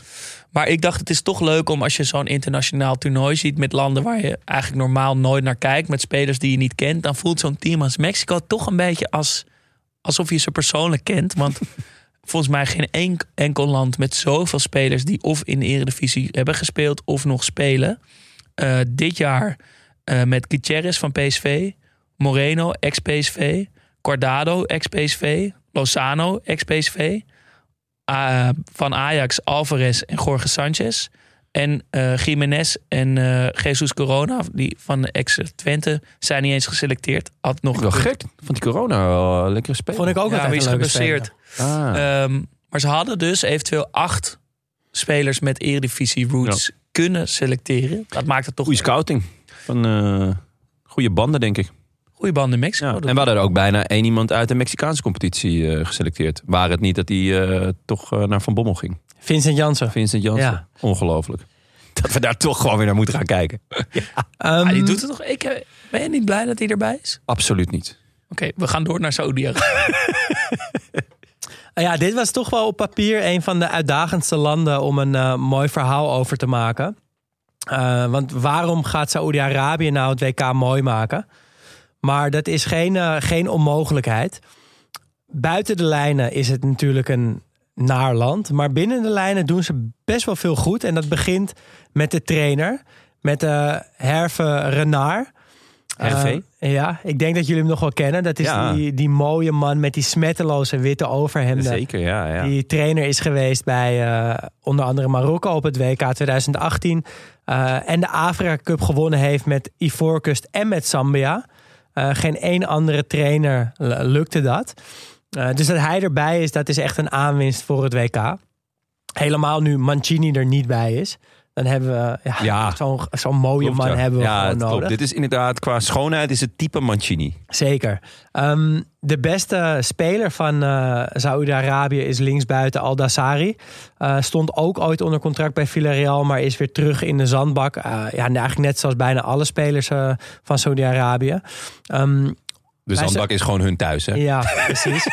Ja, maar je hoeft Even zakken vullen. Ja, ik, ben, ik ben benieuwd of, of, of eh, spelers uit Saudi-Arabië dan zeggen... nou, ik ga nog een paar jaar afbouwen in de zandbak. Dat- Misschien krijgen die wel ook dat soort mega salarissen daar. Of is dat, ja, nee, toch? zeker. De Ja. beta- Ze betalen heel goed. Niet, het zal niet zo goed is niet alleen voor dat ze zo'n buitenlanders zo'n allemaal, grote naam uit uit het buitenland halen. Maar nee, zeker. Ehm, Maar daarom is het denk ik wel dat we, dat we misschien wat hetzelfde wat jij zei Jasper bij Qatar, dat we die spelers een klein beetje onderschatten. Omdat we zien ze nooit spelen. Ze voetbal, voetballen bijna allemaal in een competitie daar in de buurt. Ehm, maar ze hebben dus wel een paar goede spelers. Ik noemde al linksbuiten al Dawsari. En ook de captain Alvarez is goed. Een typische linkspoot op het middenveld. Ehm, ja, dus die voetbal dus een beetje als een Spanjaard. Die staat met de punt erachter. Draait de hele tijd weg eh, als hij wordt ingespeeld. Korte paasjes, 1 tweetjes eh, maar nooit buiten de zandbak gevoetbald. Ehm, en volgens mij brengt Saoedi-Arabië dus gewoon veel leuke voetballers voort. Eh, maar zien we die nooit. En daarom vind ik het leuk dat we ze nu eh, nou ja, in ieder geval drie wedstrijden ja. kunnen gaan bekijken. Ook leuk dat ze een keertje op gras spelen. ja. We gaan naar Polen. Ja, jullie hebben me echt eh, de meest eh, ja, spectaculaire landen gegeven. Ga je nu, ga je nu opeens beledigd lopen doen? Nee, je hebt ik ook heb, nog eh, Portugal en Duitsland en zo. Ja, die je komen allemaal morgen. nee, Ehm, ik heb wel even, ik ben even door mijn collectie gegaan. Want ik ging even kijken van, oh ja, welke, welke landen heb ik allemaal? En, eh, Qua voetbalshirts. Ja, qua je? voetbalshirts. Dus ik heb een, een, een klassieker van Polen. Het uit, is een prachtig shirt. mooi shirt, hè? Ja. Ja. Dit, dit jaar minder mooi, eh, moet ik zeggen. Ze hebben een, eh, een wit shirt met een soort, ja, ja, grafische tekening erop. Ik vond het niet heel denderend. Het is ook moeilijk hoor, om van het Poolse shirt wat, wat spectaculairs te maken. Maar deze is volgens mij eh, van vier jaar geleden. Of van acht jaar geleden. En nou ja, goed. Hopelijk komt het ergens op, op een social nog terecht. Ehm, ze staan 26e op de FIFA-ranking. De Bialo Cervoni, de wit-rode, is hun bijnaam. Eh, de beste prestatie in 74 en 82 werden ze derde. Ze spelen in een 3-5-2 systeem. ehm, waarbij eh, moet gezegd worden dat hun kracht echt volle bak voorin ligt. Maar eigenlijk vooral ook hun kracht ligt in het niet hebben van de bal.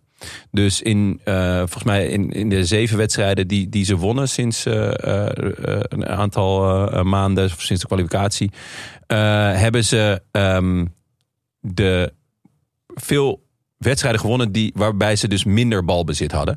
En als je kijkt naar de selectie, dan klopt het ook wel, want hun kracht ligt voorin. Dus met natuurlijk Lewandowski, maar ook Milik en Piatek.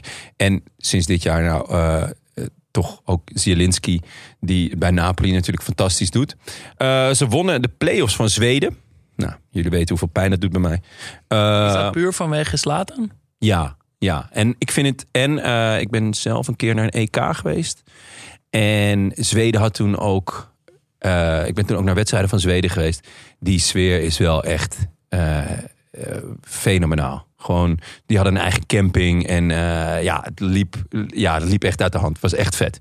Eh, dus die, ja, en ook altijd in het geel. Het is echt zo'n zo'n hele enclave. Ehm, in de Nation League hebben we tegen ze gespeeld. 2-2 thuis, nadat we eerst 2-0 achterkwamen. Uit werd het 2-0 voor Nederland.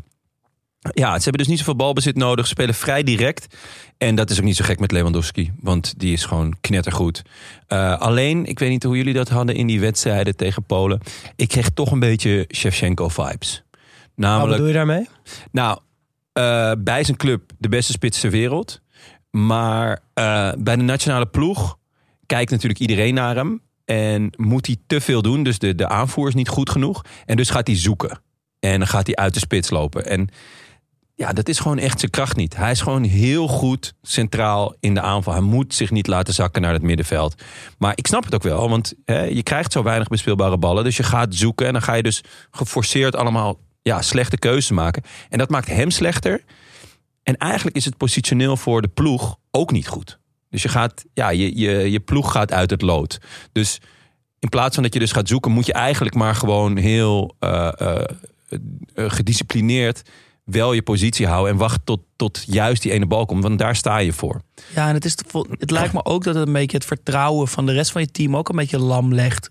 Mané bij eh, Senegal, Alfonso Davies bij Canada, bij Polen natuurlijk ook.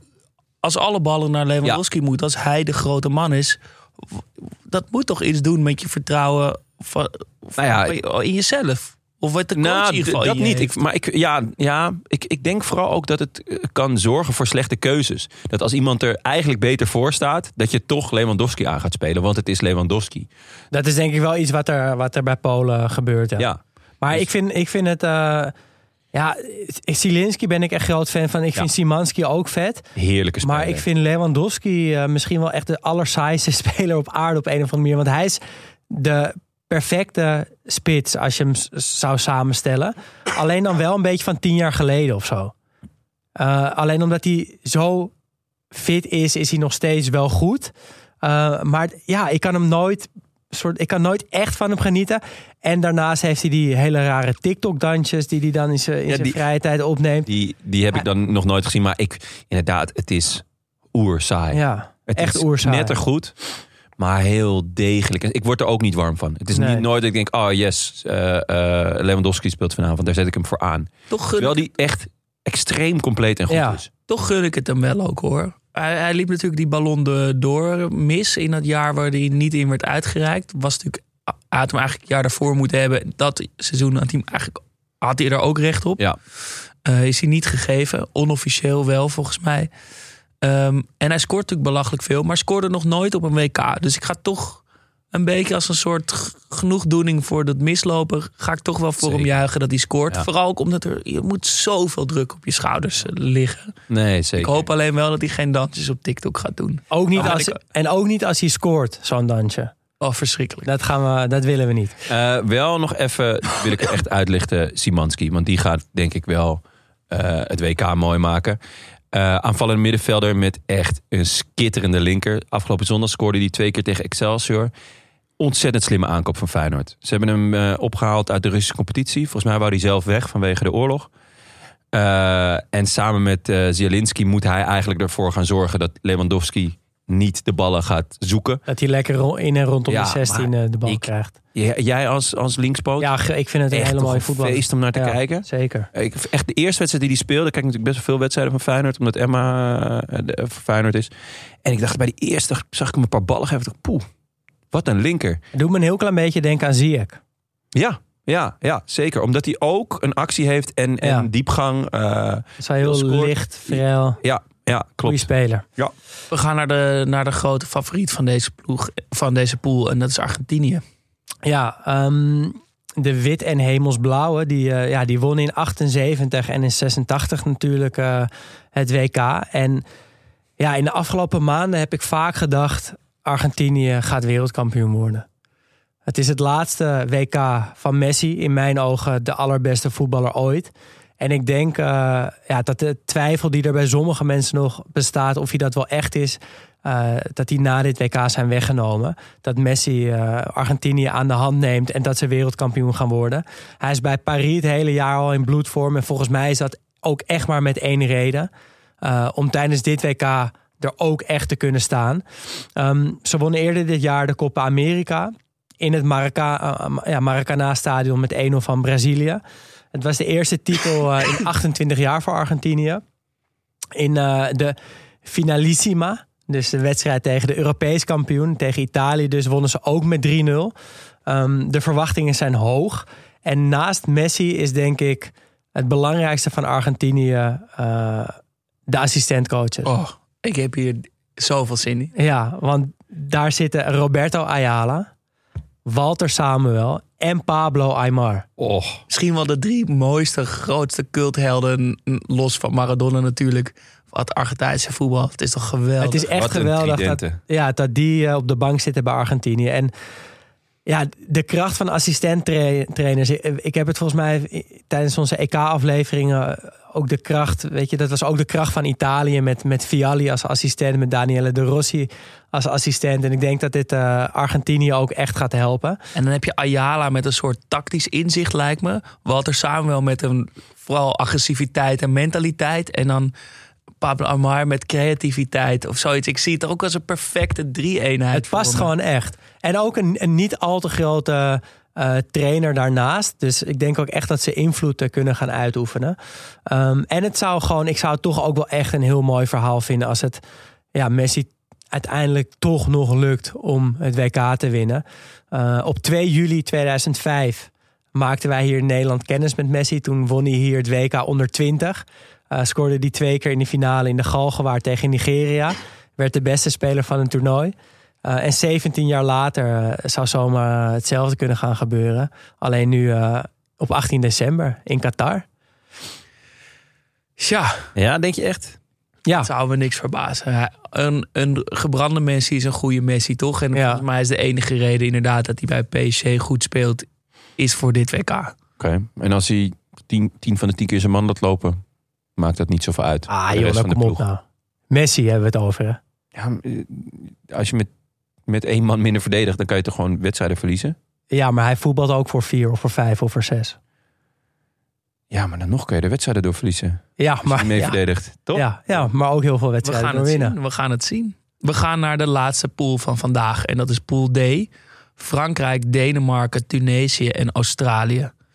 Eh, heel duidelijk een pool op papier met twee grote sterke tegenstanders en twee ja, wat mindere grote eh, landen.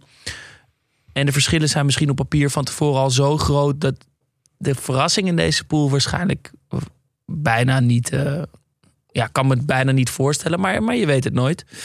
Ehm, en een van die twee grote landen is Denemarken. De allemansvriend misschien wel. Het meest sympathieke elftal van het toernooi. Op het veld en vooral ook daarbuiten.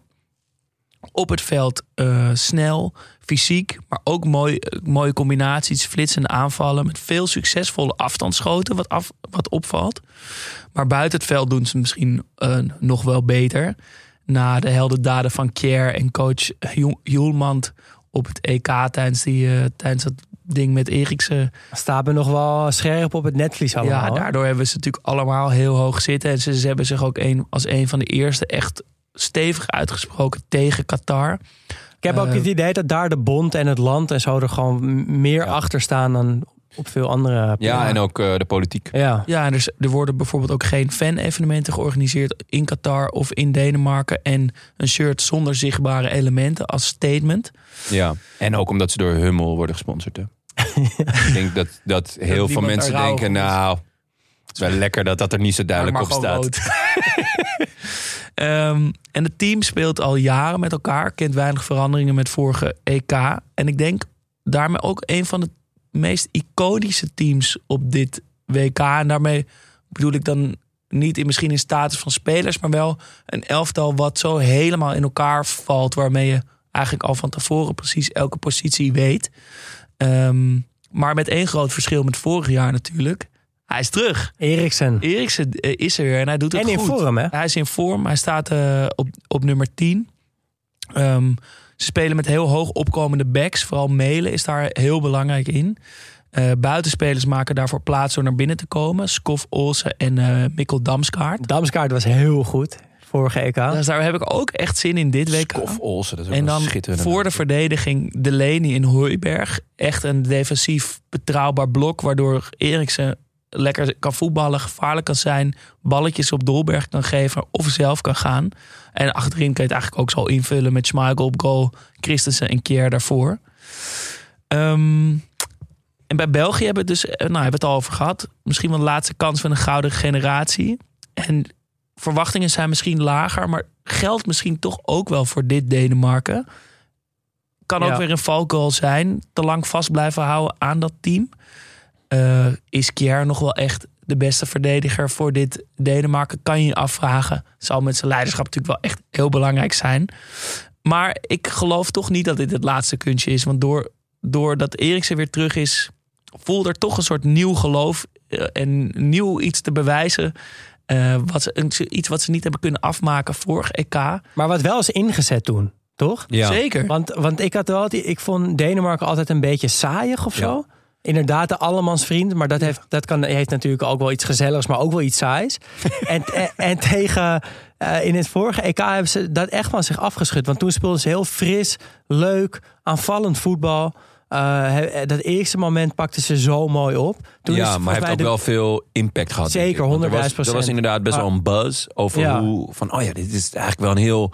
Dit is echt een heel leuk team. Ja, En ze speelden natuurlijk heel fris en aanvallend en mooi verzorgd voetbal. En in combinatie met al het moois wat ze doen, heb je natuurlijk het gevaar dat ze een beetje het beste jongetje van de, van de klas worden. En dan vraag je af hoe ze tegen straatvechters uit Zuid-Amerika gaan doen. Maar ik maak me daar niet zoveel zorgen op. Ik denk dat ze dit WK ook echt mooi gaan maken. Omdat ze ook genoeg gif hebben met zo'n Melen en Delaney. Die echt geslepen eh, vechters zijn. Eh, dat ik denk dat er genoeg gif en vechtlust is om, om ook tegen dat soort teams goed te voetballen. Ik heb er wel heel, eh, echt eigenlijk heel veel zin in in Denemarken. Ehm, Australië dan. Eh, de Socceroos. Ja, mijn, echt een eh, goede bijnaam, toch? Een van Ja. de beste. Ja, niet de leeuw van dat of Ja. de kangeroes van dat. Ja. Nee, gewoon de Socceroos. Socceroos. Mijn moeder gaat morgen naar Australië. Meen niet. Voor, eh, Emigreren. nee, dat gelukkig niet, maar wel vijf weken lang. Eh, het is het lievelingsland van mijn moeder en ik ben er zelf ook een paar keer geweest. Dus ik heb wel een zwak voor het land Australië en dus automatisch ook voor het voetballand Australië. Omdat ja, dat gaat nou eenmaal hand in hand bij mij. Ehm, het is wel nog steeds wennen om Australië te zien voetballen zonder Tim Cahill, Mark Viduka en Harry Kewell. Zijn die niet geselecteerd? Nee, Dat meen je niet. nee, dat, dat, dat hoort Dan niet. kunnen we dit eh, kopje gewoon afronden, Die toch? moeten er gewoon bij zijn. Ja. Ehm, en wie er dan wel bij zijn, ja, heel veel onbekende spelers, als ik eerlijk ben. Ehm, wie ik wel ken, Aaron, Aaron Moy, Matt Ryan en Edin Rustic. Eh, maar ook heel veel spelers uit de eigen competitie. Clubs met schitterende namen als de Central Coast Mariners. Ehm, spelers uit de J-League ook nog, uit, eh, uit Japan. Het genieten, ja. Dus het is een, eh, ja, een beetje. Ja, een beetje wat grote onbekende wel voor mij. Hebben ook een, trouwens een hele lange weg afgelegd om überhaupt op dit WK te zijn. Hun kwalificatie duurde ruim 20 wedstrijden en 1000 dagen. Dus die hebben echt Wow. van ver moeten komen, letterlijk en figuurlijk.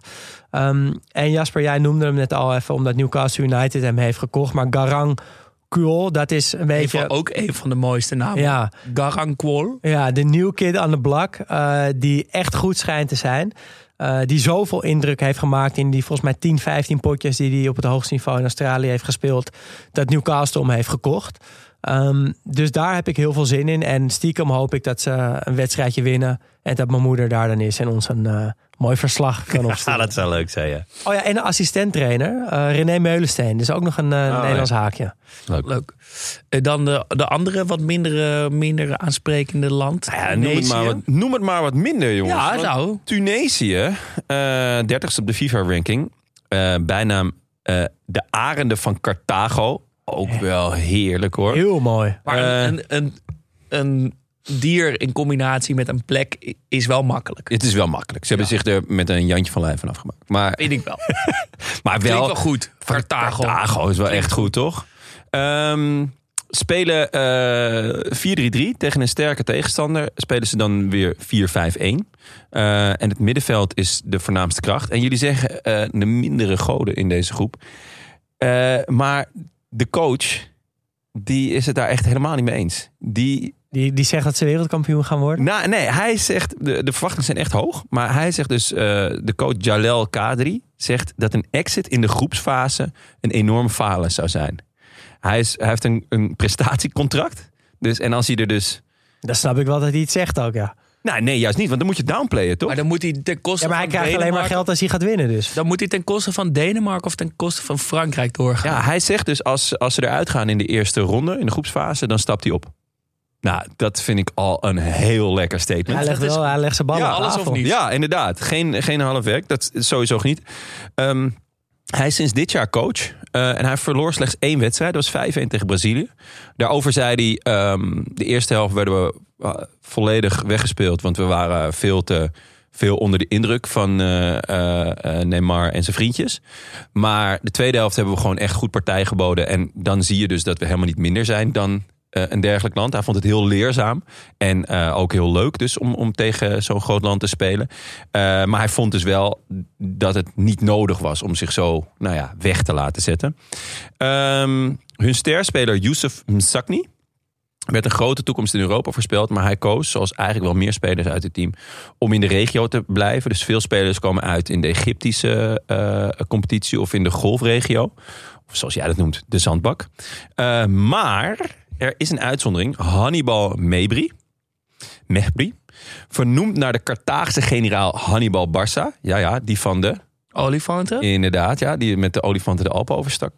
Eh, hij speelt bij Birmingham City, maar staat onder contract bij Manchester United. Zijn bijnaam is al heerlijk, de Ja. Valderrama van Tunis. Hij heeft ook gewoon nu al het mooiste kapsel, denk ik. Van Ja. het, de- ja, ik, ik weet niet hij heet wat... natuurlijk zo omdat eh Valderrama van Colombia met die enorme bos Ja. krullen eh furoren Ja. maakt. En hij heeft ook die bos krullen. Klopt, ik weet niet wat de plannen zijn van Xavi Simons. Die zou natuurlijk nog naar de kroon kunnen steken... als hij die rare drolletjes op zijn hoofd eh, niet meer rokt... maar gewoon een volle, volle bos krullen laat zien. Ehm, en ik heb eventjes een, een oude vriend van mij, een Tunesiër, heb ik geïnformeerd. En ja, die, die zei dat ehm, dit, deze jongen echt eh, de, degene is waar hij voor kijkt. Hij zegt, de rest is een beetje oude troep. hij, noemde ook nog Montassar Talbi van Lorient. Eh, de leuke speler, staan vijfde in de, in de Franse competitie. Maar het, het moet dus wat hem betreft van, van Mehbri komen. Ehm 15 wedstrijden in championships gespeeld. Ehm, en eh, hij denkt ook wel dat, dat hij gaat spelen. Ja, het is Ah, een ik ik vraag. tipte hem bij de Afrika Cup en toen Ja. speelde hij de hele tijd niet. Of tenminste, hij speelde wel, maar werd dan gewisseld Klopt, en ja, was ja. ook niet goed. Nee, Nou, we zijn natuurlijk wel bijna een heel seizoen verder nu. ja, en een nieuwe coach. Nieuwe coach, wat ervaring opgedaan. De jonge spelers worden vaak snel beter. Ja. Dus nieuwe ronde, nieuwe kansen voor, Zeker. voor Hannibal. Ja, Ja, dan- voor mij was... Oh, nee, sorry. Nou ja, hoe gaat dit team het WK mooi maken? Ja. Maar jij mag ook wel eerst. Nee, ja, ik dacht ook... Ik, ik, ik had ook zin in Hannibal Mechbri. Maar ja, mijn... ik was juist wel een beetje afgehaakt door, dat, door die Afrika Cup. Ik zat er nu ook een beetje in te lezen. Ik was wel, ben wel benieuwd naar Jan Valeri. Schijnt ook een eh, spannend talent te zijn. Eh doorliep jeugdelftallen in, eh, van, van de Franse nationale ploeg. Maar koos uiteindelijk dus voor Tunesië. Speelde bij Southampton. Werd uitgeleend aan Birmingham. En speelt nu bij Angers in de Ligue 1. Een hele behendige rechtsback. Daar heb ik dan nu mijn nieuwe, mijn nieuwe verwachtingen van. Ja, eh, mocht het toch allemaal niks zijn, dus eh, dat de rest ook oude troep is, Ja. dan eh, moeten we vooral letten op een dikke, kale fan met een rode buik, genaamd Reda the Elephant. Hij is de trouwste fan van Tunesië. En ja, kijk, eh, hij is een beetje de tieteman, denk ik. De Indiaan. Van- ja, of, of Buffalo Bill inderdaad van, eh, van Tunesië. Dus, eh, dus dat, jongens. Lekker. En dan Ehm, als laatste, maar zeker niet eh, de minste. Nee, Frankrijk, eh, Le Bleu, de titelhouders. wonnen in 2018 natuurlijk het WK. Eh, toen de finale 4-2 gewonnen van Kroatië. Het begon goed bij Frankrijk, want ze verzamelden op Clairefontaine. Dat, eh, ja, dat trainingscomplex in de buurt van Parijs... waar al die talenten vanaf hun dertiende intern gaan... en uitgroeien tot wereldtoppers. Ik vond het wel symbolisch dat ze daar verzamelden. Ja, en ook dit WK toch wel weer een van de grootste kanshebbers. Ehm, zij zijn eigenlijk zo goed dat ik bij Frankrijk als eerste altijd moet denken aan alle spelers die niet zijn opgeroepen. Want zij kunnen gewoon drie volwaardige WK-selecties naar Qatar sturen. En dan met alle drie kans maken op de wereldtitel. Eh, spelers die niet mee zijn dit jaar zijn bijvoorbeeld Kimpembe, Pogba, Kanté, Mike Magnan, Mandy, Martial, Lucas Digne, Wissam Ben Yedder, Wesley Fofana, Umtiti, Langlais, Lamar, Fekir, Aouar en Dombele. Nou, en dan kan ik nog wel even doorgaan. Kanté? Geblesseerd. Ja, weet ik. Maar dat vind ik echt een, het grootste gemis. Ja, nee, Toch? zeker. Bedoel, Ja. Die vind ik zo absurd Ja, goed. die was in 2018 ook echt ongelooflijk goed. Uh, maar om aan te geven hoe breed die selectie van Frankrijk wel niet is. Um, een beetje raar om te zeggen misschien, maar voor mij is het grote minpunt van Frankrijk de trainer, uh, Didier Deschamps. Was er ook bij in 2018, dus is gewoon een wereldkampioen. Uh, maar dat is nou echt, of kan in ieder geval echt het vlees geworden cynisme zijn. Uh, want die stelde Blaise Matuidi op als linksbuiten. Uh, ja, om verdedigend sterker te zijn. Terwijl je dus zoveel mooie linksbuitens hebt. Uh, het is wel een beetje vrezen met grote vrees. Want hij heeft in een interview gezegd dat Rabiot die rol ook zou kunnen invullen Oef. dit WK. Oeh. Uh, en als je dan bedenkt dat, ja, dat Dembele bij de selectie zit en Kunku bij de selectie zit. Natuurlijk Mbappé en Benzema. Dan hoop je toch dat je dat soort spelers gaat zien.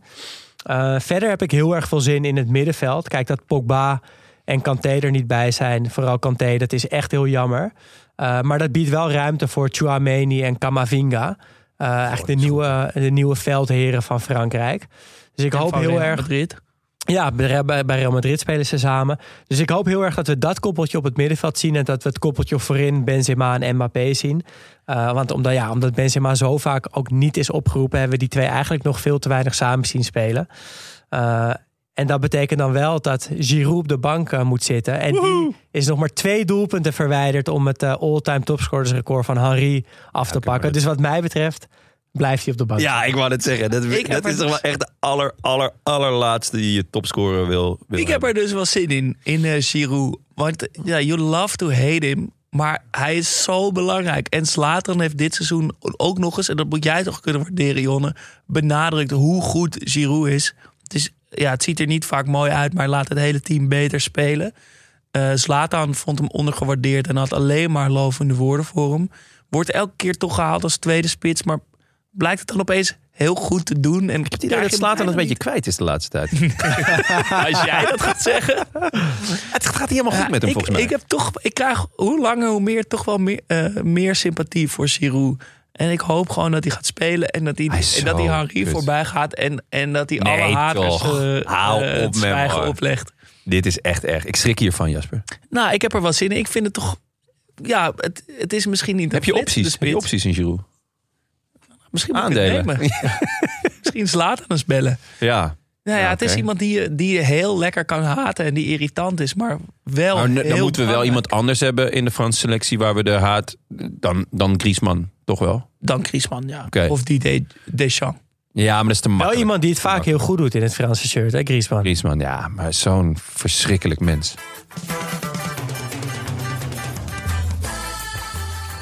Dat was het. Eh, Voor deel 1. 16 landen van de eerste vier pools. Morgen het tweede deel. Oeh, Onder andere nog eh, Brazilië, Marokko, Uruguay, Spanje, Duitsland. Nou, Costa Rica ook nog, hè? Dus genoeg, en, genoeg eh, te genieten. en paling over België. ja, wordt ook heel leuk. Zin in. Ehm, en zin in het tweede deel en zin gewoon in het WK. Als je er toch induikt en het zo even met elkaar over hebt, gaat het toch wel echt leven. Ja, zeker. 100 En als je Ik heb er ook gewoon, wel gewoon echt zin in. Ja, tuurlijk. En als je bedenkt dat Sadio Mane, as we speak, bij een medicijnman zit. Ja.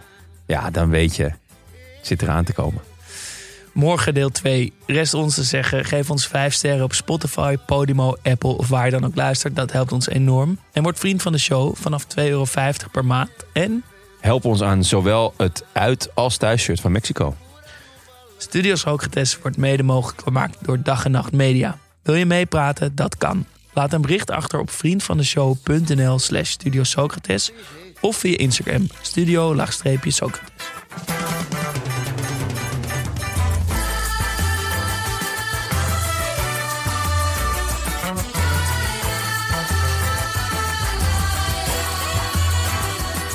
A beleza é você, menina, no seu jeito de olhar. Sucesso é você, menina, menina, no seu modo de andar. Alegria é você, menina, menina, no sorriso que dá. Vendaval por amor, menina, menina, todos querem te amar. Ei, vento, vento, vento no mar, te segura no balanço pro vento não te levar.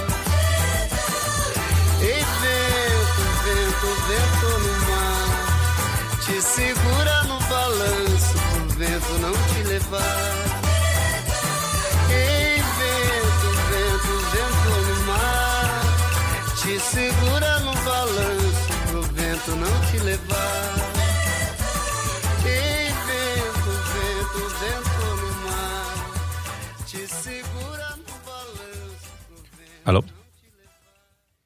Welkom. Zo, nou, die kan gelijk in de bloepers hoor.